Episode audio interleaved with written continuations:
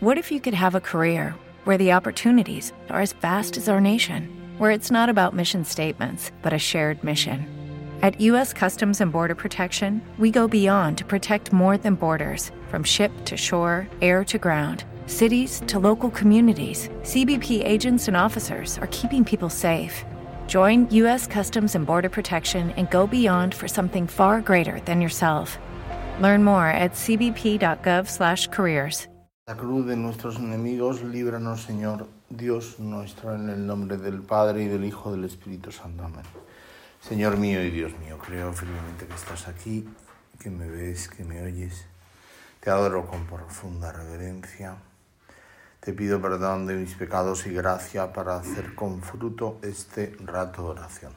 Madre mía Inmaculada, San José, mi Padre y Señor Ángel de mi guarda, interceded por mí.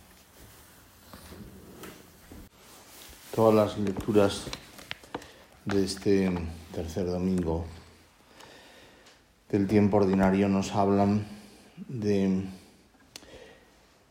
el apostolado orienta nuestros actos, Señor, según tu voluntad, decimos en la oración colecta, para que merezcamos abundar en buenas obras, en nombre de tu Hijo predilecto. Esas buenas obras son, por ejemplo, las que Yahvé le dice a Jonás, ¿no? el Padre, ponte en marcha, ve a la gran ciudad de Nínive y allí, y allí les anunciarás el mensaje que yo te comunicaré. Jonás se puso en marcha, siguiendo esa orden del Señor. Nínive era una ciudad inmensa, hacían falta al menos tres días para recorrerla. Jonás empezó a recorrer la ciudad el primer día, el segundo día, el tercer día y al final pues el Señor, al ver su comportamiento y como habían abandonado todos los habitantes de la ciudad el mal camino, se arrepintió de la desgracia y entonces no la ejecutó. Un hombre que hace una obra según la voluntad de Dios, que obedece lo que Dios le pide. En la segunda lectura, la carta de San Pablo a los Corintios, San Pablo les dice a los demás cristianos de esa comunidad que él había fundado, que el momento es apremiante. Los que tienen mujer vivan como si no la tuvieran, los que lloran como si no llorasen, los que están alegres como si no se alegraran, los que compran como si no poseyeran, los que negocian como si no disfrutaran del mundo, porque la representación de este mundo se termina, Y el Señor nos recuerda el Evangelio de San Marcos que elige a los apóstoles y les dice, venid en pos de mí y os haré pescadores de hombres. Ellos inmediatamente dejando a su padre, Cebedeo, en la barca con los jornaleros, se marcharon en pos de él y siguieron a Cristo. Bueno, nosotros también tenemos que llenar todos nuestros actos según la voluntad de Dios y abundar en buenas obras, mereciendo, por así decir, el fruto que Dios nos reclama. Esa predicación, por así decir, del reino de Dios consiste, como titula este tema de la meditación, que la verdad es que los temas de estos años pares, bueno, impares, ¿no? Todos los de los nuevos retiros que se hicieron hace dos años son preciosos, ¿no? Dice, hacer visible a todos el rostro del Padre. En fin, trasciende un poco más el apostolado que no es simplemente acercar gente a los medios de formación, hacer gente a los sacramentos, mm, remover, al, sino hacerles visible el rostro del Padre, o sea, darles como esa noción de la filiación divina esencial para la vida cristiana que sean conscientes de que Dios es un Padre. No es un juez que castiga, no es pues un creador que quiere que las cosas estén tal y como él ha previsto que estén, es un Padre. Un Padre. Y esa es nuestra misión. Conseguir que la gente viva en el reino de los cielos. El reino de los cielos está en medio de vosotros. Es decir, podríamos añadir algo ¿no? a, este, a esta frase de San Lucas, ¿no? en recogida del Señor, recogida en el Evangelio de San Lucas, y es que el reino de nosotros, el reino de los cielos, no solamente está en medio de nosotros, sino que somos nosotros. A veces pensamos y vivimos como si trabajar propter regnum celorum, es decir, por instaurar el reino de los cielos, fuera algo como ajeno a lo nuestro, ¿no? ajeno a nuestra vida un extra que se añade ¿no? a nuestras ocupaciones diarias, que son importantísimas, y como si la vida fuera por un lado y trabajar para instaurar el reino de los cielos fuera por otro, fuera una ocupación más. ¿no? Encima hay que añadir a las mil preocupaciones del trabajo diario. ¿no? No estaríamos equivocados porque lo que hay que hacer es fundir ese trabajo diario, esas mil ocupaciones, como insistía tanto nuestro padre, y además creo que de un modo tan plástico, tan gráfico, tan bonito, ¿no? tan atrayente, ¿no? fundirlo en esa realidad de la unidad de vida, ¿no? de que lo que hacemos no es algo extraordinario, diferente ¿no? de, ese, de esa tarea de evangelización, sino que evangelizamos precisamente con eso. Evangelizamos pues con un musical, evangelizamos con nuestro trabajo bien terminado, evangelizamos con nuestras relaciones sociales, evangelizamos con, todo lo que hacemos, con nuestro deporte, con, con todo. Porque no entenderíamos esta realidad de la unidad de vida que es eh, fíjate cómo lo llamaba nuestro padre, ¿no? Yo no sé si es algo de la teología o es algo que él incorpora, ¿no? Principio fundante de nuestro obrar, que es muy interesante, ¿no? La expresión, principio fundante de nuestro obrar. Es decir, lo que da sentido a todo lo que hacemos. Eso es un principio fundante, ¿no?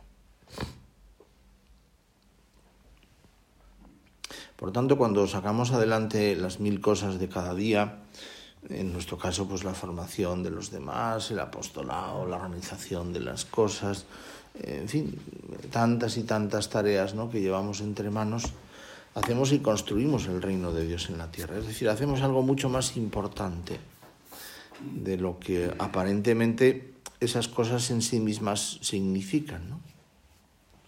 Y eso es lo que también nosotros hemos predicado muchas veces y hemos dicho a la gente, eso es dar un sentido de trascendencia, recordar esa finalidad trascendente, eh, pues a todo nuestro obrar, a todo nuestro obrar. Eh, esto con frecuencia se nos olvida, nosotros somos inmanentes, ¿no? no somos trascendentes, no somos espíritus puros, somos gente que vive en la tierra. Y como cuando el Señor llama, por ejemplo, a los hijos de Cebedo, están remendando las redes, nosotros también muchas veces nos enredamos en las cosas de esta tierra, porque le damos una importancia extraordinaria, porque, bueno, sacarlas adelante es un trabajo que efectivamente lleva meterse en ellas, poner cabeza, preocuparse de cómo están saliendo y tal. Y el sentido de trascendencia va un poco como se nos va quedando atrás, ¿no? Hay que recuperar, ir hacia atrás, tirar de él y decir, tengo que impregnar de sentido de trascendencia todo lo que hago. Claro, esto no es sencillo, ¿no? No es sencillo porque ponemos tanta voluntad, ponemos tanta cabeza, tanta iniciativa en lo que hacemos, que muchas veces lo convertimos en, un, fin en sí mismo, ¿no? como la vida interior. ¿no? También tiene ese peligro. ¿no? El instrumento del plan de vida, que es maravilloso y que realmente es acertadísimo, a veces es una finalidad y no es un medio, es un medio. Hay que recordárselo muchas veces. Un medio para tratar a Dios para prolongar esa presencia de Dios a lo largo del día, eso que nuestro Padre nos decía de la misa, ¿no? Tan importante, ¿no? La misa es todo un día. Tenemos que convertir el día en una misa, porque la misa es tal la potencia con la que la vivimos, es, tal la fuerza eh, que suscita en nosotros, que la prolongamos a lo largo del día, pues dando gracias, como él hacía pues durante toda la mañana, ¿no? por eso la celebraba pues a mitad de mañana, sobre la una, una cosa así, y luego pues prolongando la preparación de la misa durante toda la tarde y toda la noche. porque todo el día se convierte en una misa. Bueno, esto no, es muy fácil de decir, es muy fácil de predicar, es muy bonito, es una cosa muy atractiva, pero es facilísimo que se nos olvide, ¿no? Porque, bueno, porque realmente eh, muchas veces mm, eso, nos metemos en las cosas y, y, el plan de vida pues acaba convirtiéndose en una tarea que tengo que hacer, tengo que hacer la lectura, una expresión eh, que en sí misma es pobre, ¿no? tengo que hacer la lectura, ¿no? hacer la lectura y el tengo, ¿no? son dos expresiones. Eh, y es verdad, tenemos que hacer la lectura, ¿no? Pero la lectura es una fuente de enriquecimiento personal. Nunca nos vamos a dar cuenta, voy a, voy a, hacer, voy a enriquecerme personalmente con la lectura, ¿no? No, no lo decimos, ¿no? Abreviamos el lenguaje. Pero el lenguaje expresa muchas veces lo que nosotros pensamos. Y, y, tenemos que intentar ver siempre el sentido de trascendencia que tiene el formarse, el adquirir nuevas ideas, el repensar las cosas.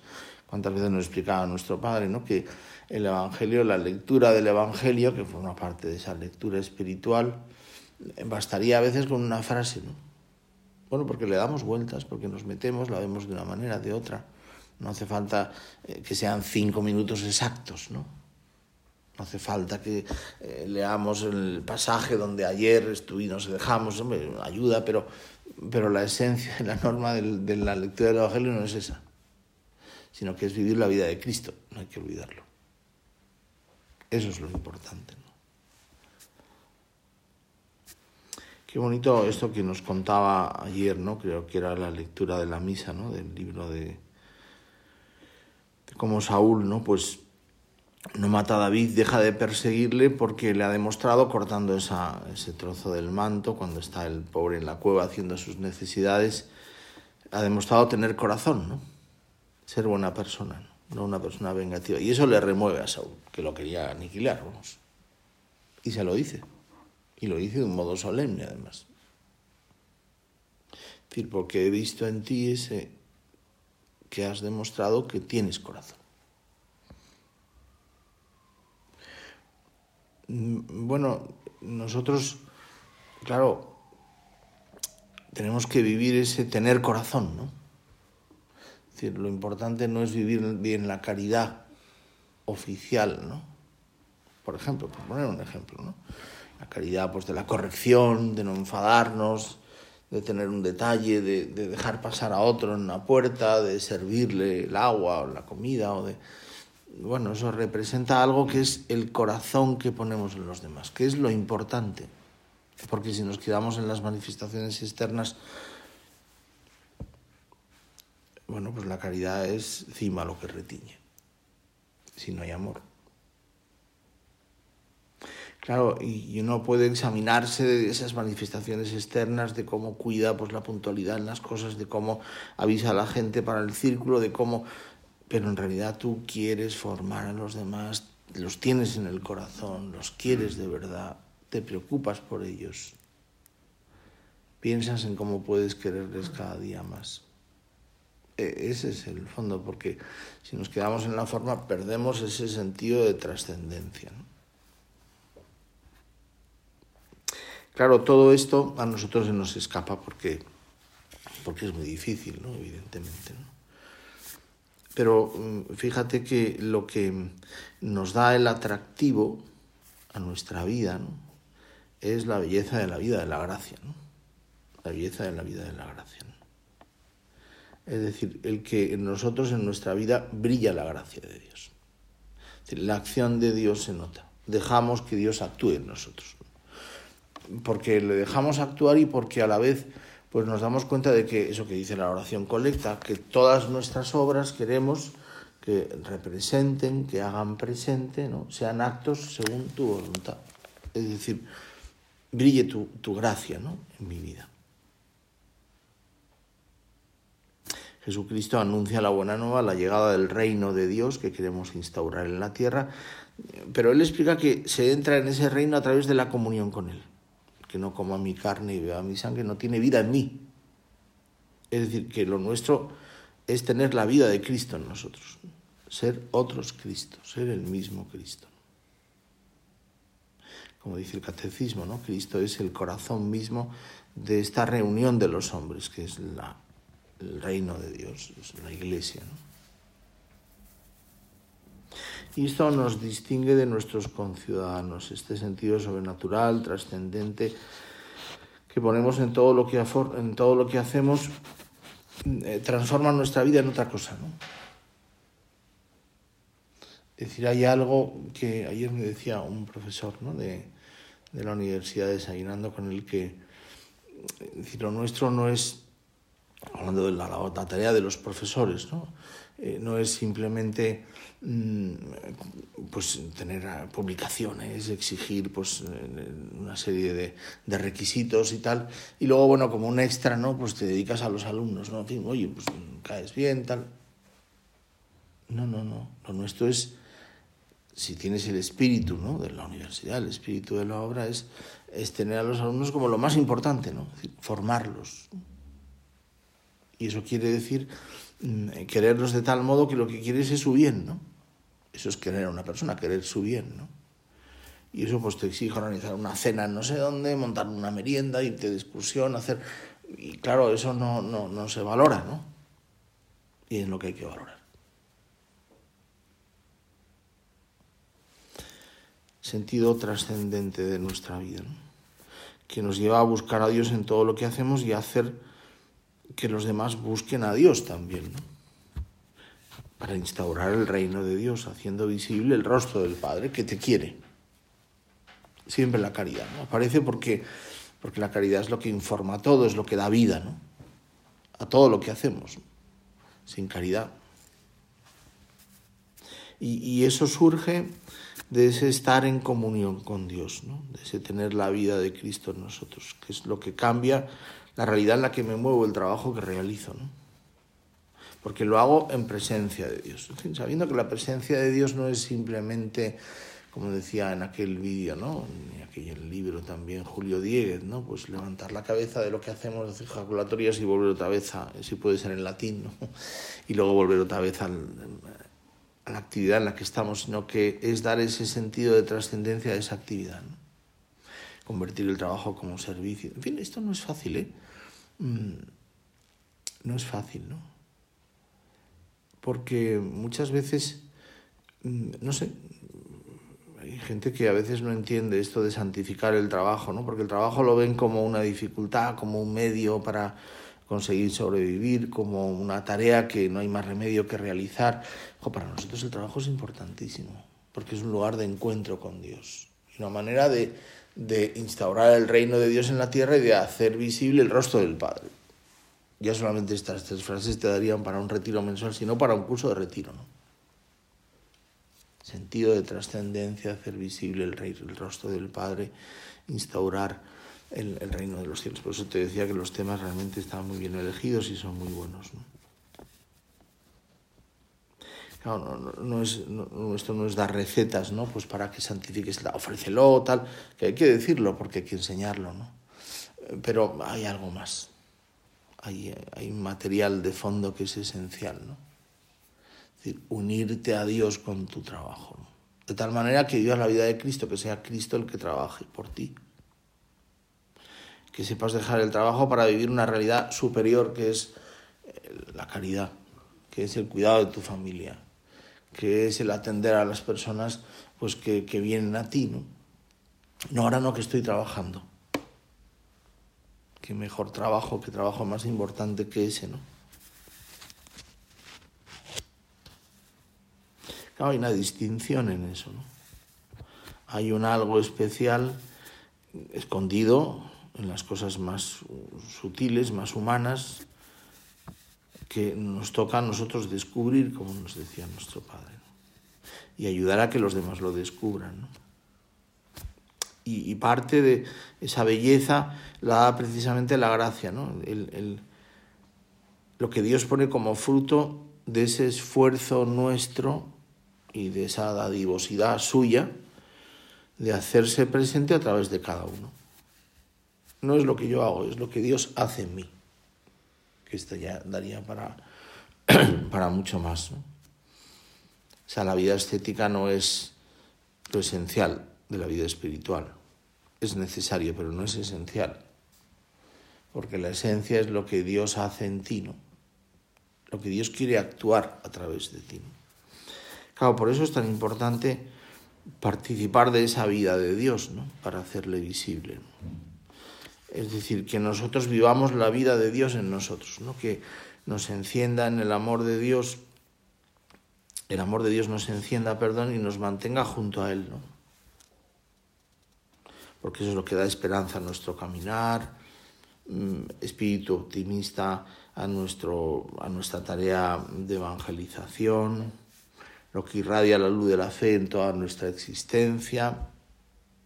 Eso que a veces te pasa, ¿no? Con personas que te acercas a ellas y ves que tienen un convencimiento en lo humano, ¿no? Si quieres, pleno de que lo que están haciendo van a triunfar. Otro día me contaba bueno, el marido, ¿no? De un matrimonio cómo consiguieron la casa, ¿no? Una casa, un solar en el que edificaron un, pareado con un hermano suyo y tal. Y, claro, cuando se enteraron del solar, el precio que tenía, las, tenía una hipoteca de una hipoteca, otra hipoteca, otra hipoteca, en fin, el, tío pues había sido, había estado perseguido por la justicia, se había fugado de España porque le había traído una avioneta de, con cocaína, en fin, una historia china, ¿no? Dice, pues esto es complicadísimo, pero lo voy a conseguir, ¿no? Entonces el tío se mete, tal, empieza, no sé cuántos, tal, compra la deuda, en fin, una historia muy compleja desde el punto de vista financiero y construye la casa. Claro, por eso quería que la dijéramos, porque realmente es que era, era una, una obra agotadora, ¿no? Pero muy bien hecha. Bueno, lo que brilla es eso, esfuerzo es importante, pero es lo que Dios pone en nosotros, ¿no? Lo que hace que nuestra existencia irradie esa luz que atrae a los demás. Cada vez veces me dice, porque a veces la vocación no tiene ese atractivo, no tiene en mi vida, no consigo frutos, hay personas, no, no, no consigo acercar a la gente a Dios. A lo mejor le falta esa luz en tu vida porque la vida que tú vives no es la de Cristo. No haces visible el rostro del Padre. O puedes hacerlo más visible, ¿no? diciéndolo en positivo. ¿no? y nuestra vida se funde con la de Cristo. Nuestros proyectos, nuestros trabajos ya no son míos simplemente, son tuyos, Señor. Yo los comparto contigo y mi oración no es una oración teórica eh, sobre la realidad del apostolado, sobre la tarea de la evangelización, no que sé, mil temas, ¿no? que damos vueltas y que, eh, sino que es mi vida fundida con la tuya, ¿no? hacer que mis actos manifiesten, sean hechos según tu voluntad como dice la oración colecta. Mis actos sean hechos según tu voluntad para que tú aparezcas en ellos. Por eso no oculto mi fe. Es una clara manifestación de que tu vida no es la de Cristo.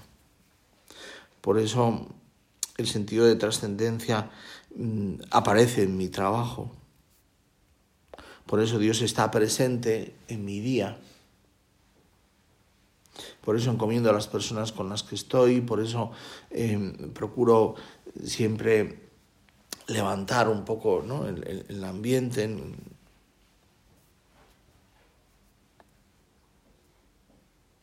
Un laicismo malentendido me llevaría a separar para no clericalizar el trabajo y mi relación con Dios. Eso hay que tener cuidado, eh, porque se nos mete, ¿no? desde un punto de vista racional, ¿no? aunque no lo hagamos voluntariamente, evidentemente. ¿no? Pero decir, bueno, esto es una cosa que es el ámbito de mi intimidad y esto es una cosa que es el ámbito, el ámbito de tu intimidad y el ámbito de tu trabajo es el mismo, vives en la unidad de vida. Es decir, tú no eres un tirano en la empresa que estás exigiendo a la gente y, luego procuras vivir la caridad pues sirviendo el agua sino que vive la caridad en la empresa exigiendo. Cuando sirves el agua y vives la caridad, pues estás también manifestando el cariño que tienes a esa persona, el que quieres hacer visible el rostro del Padre en esa relación de amistad o lo que fueran.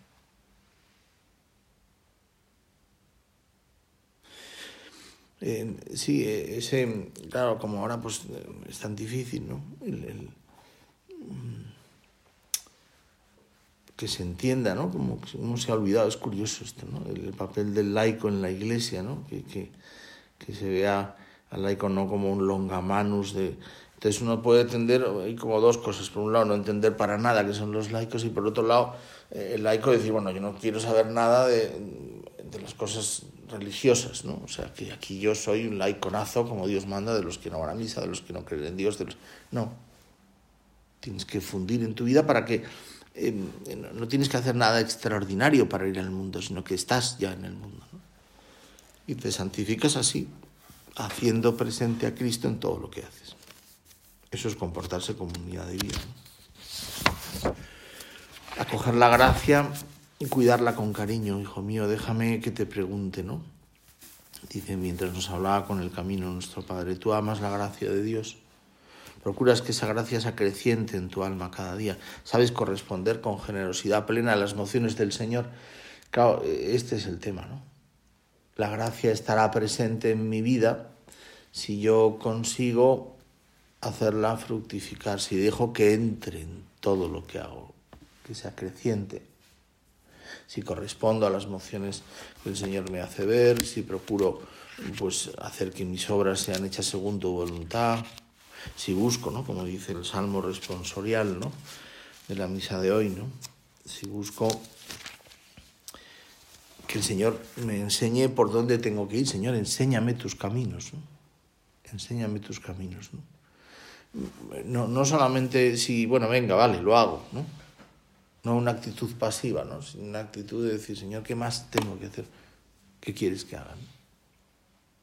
Claro, los apóstoles, como dice el Evangelio de hoy, siguieron a Cristo, ¿no? Dejaron las redes y fueron tras él y cambiaron el objeto de la pesca, de pescar peces a pescar hombres, ¿no? Pero entregaron su vida. Le dieron sus cosas a Dios. Claro, nosotros a veces tenemos nuestros cotos cerrados, donde no entra la gracia, ¿no? Donde ese aspecto de nuestra vida no está iluminado por la gracia. ¿no? Es como, como explicaba también nuestro padre con ese ejemplo tan gráfico, ¿no? como los barcos, en los buques de guerra. ¿no? Eh, cuando hay zafarrancho de combate, pues se cierran las compuertas y los compartimentos quedan estancos. Ahí no entra nadie. Mira a ver si hay compartimentos estancos. Mi padre contaba cuando hizo la guerra que él hizo la guerra en Canarias, que a veces le tocaba el compartimento estanco, estaban jugando a las cartas con los amigos, lo que sea, pues debajo donde sonaban las sirenas del zafarrancho de combate, que era horroroso, que había tocado ahí, que era el cuarto donde se escondían para jugar a las cartas o que fuera, pues el sonido era horroroso, ¿no? Horroroso. Pero no podía salir de ahí si el buque pues recibe ahí una bomba o lo que fuera de pues claro no, no se hunde ¿no? sino que tienen que achicar agua y consiguen que aquello pues si cierran la fuga pues aquello siga flotando ¿no?